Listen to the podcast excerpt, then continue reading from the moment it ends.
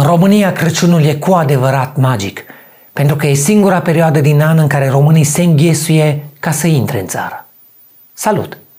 Eu sunt Bob și aceasta este... Stai, fârtat, nu mă înțepa, măi.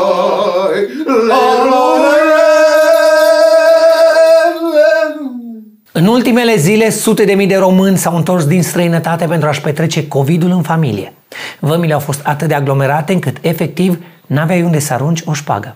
Jandarmul care a căzut de pe cal la parada de 1 decembrie este anchetat pentru părăsirea neregulamentară a calului, ceea ce e puțin ciudat pentru că există un singur fel prin care poți părăsi neregulamentar un cal, să te desparți de el prin SMS.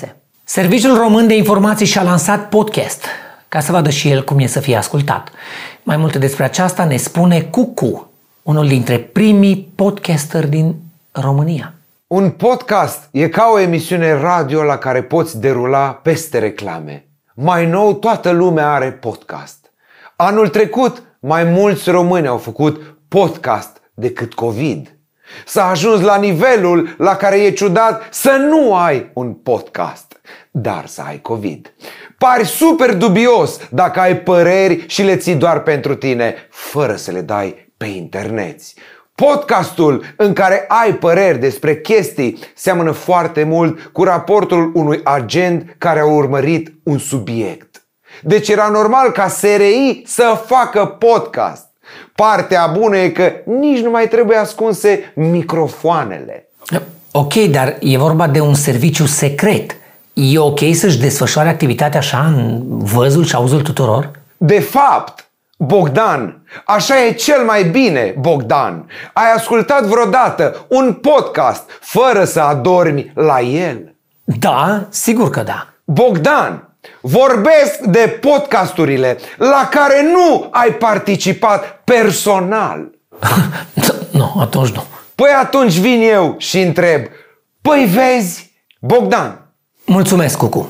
Continuăm cu știri pe scurt. Un polițist și-a uitat pistolul în toaleta unei benzinării unde intrase să se descarce. Potrivit unui sondaj realizat de o companie de recrutare, luna decembrie este foarte bună pentru a-ți căuta un nou loc de muncă, în special dacă ești Florin Roman, fost ministru al digitalizării. Cercetătorii de la Universitatea Harvard au confirmat că nu trebuie să ne spălăm zilnic pe tot corpul, doar pe părțile distractive. Viagra ar putea fi folosită ca tratament împotriva bolii Alzheimer. Așadar, folosiți Viagra pentru momente de neuitat. Olanda a intrat în lockdown pe perioada sărbătorilor. În cartierul roșu se poate intra doar cu certificat verde.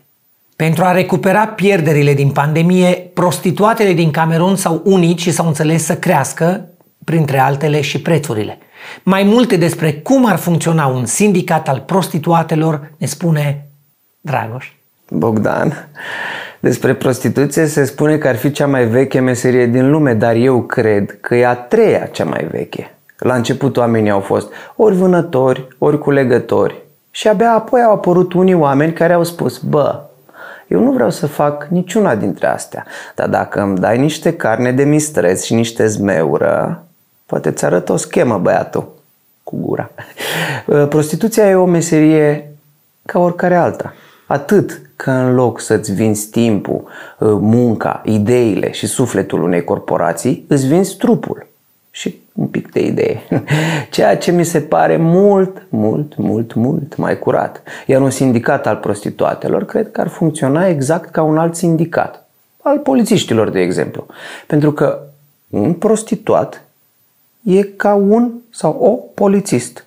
Stă pe marginea drumului ca să te agațe și să facă un ban. De la prostituția din Camerun ne reîntoarcem în România. Biserica Ortodoxă Română a introdus un nou sfânt în calendar. În fiecare an, pe 29 martie, românii îl vor sărbători pe Sfântul Ierarh Diadoh, episcopul Foticei.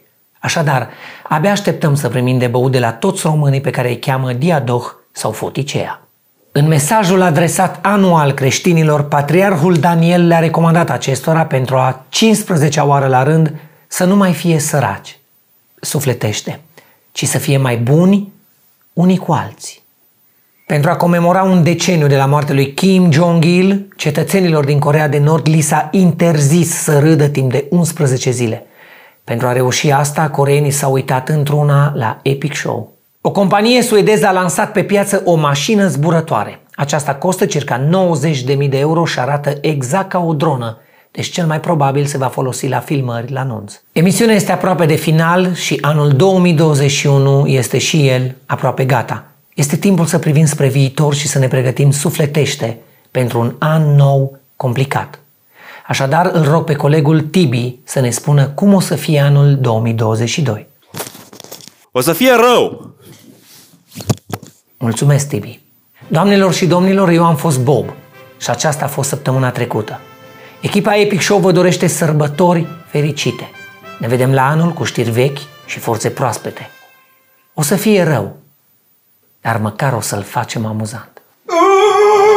Stai, vârtă, nu mă înțepa